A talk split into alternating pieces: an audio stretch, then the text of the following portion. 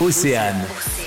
Suivez les étoiles. Martin Le Pape, bonjour. Bonjour. Vous êtes skipper, originaire et résident de Concarneau. Dans un mois, cap sur la Guadeloupe, 12e édition de la Route du Rhum. On peut dire que la voile, vous êtes tombé dedans quand vous étiez petit Euh, J'ai fait des croisières, de nombreuses croisières avec mes parents. Et donc, du coup, euh, c'est un peu ce qui m'a donné le virus de la mer. Très vite, j'ai fait de la compétition vers l'âge de, de 10 ans. Et aujourd'hui, euh, je fais un job. Cette participation à la solitaire du Figaro, 4 transats en double, la Route du Rhum, c'est différent. On, on sent bien que, euh, bah, que c'est un événement majeur. Et, euh, et voilà, 138 bateaux au départ, euh, voilà, avec tout ce qui va avec, parce que ça met un peu la pression quand même. Elle est pleine de pleine d'histoires, pleine de pleine de légendes. C'est vrai que quand on on parle de la route du Rhum, ça, ça y est, tout le grand public euh, sait de quoi on parle. Donc, euh, je dirais pas que c'est la cour des grands, parce que la solitaire, ça l'est aussi. Mais c'est vrai que, euh, ouais, ça, ça, met- il y a une, une saveur particulière en effet. Côté préparatif, il y a vraiment une différence avec les autres courses. Ça se prépare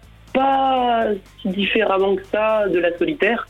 Voilà, c'est toujours de la préparation mentale, physique. euh, 15 à 17 jours de traversée de l'Atlantique, voire moins. Après moi, je suis pas là pour record. Je suis le premier à l'arrivée en classe 40, ça me va. Même si je mets 18 jours.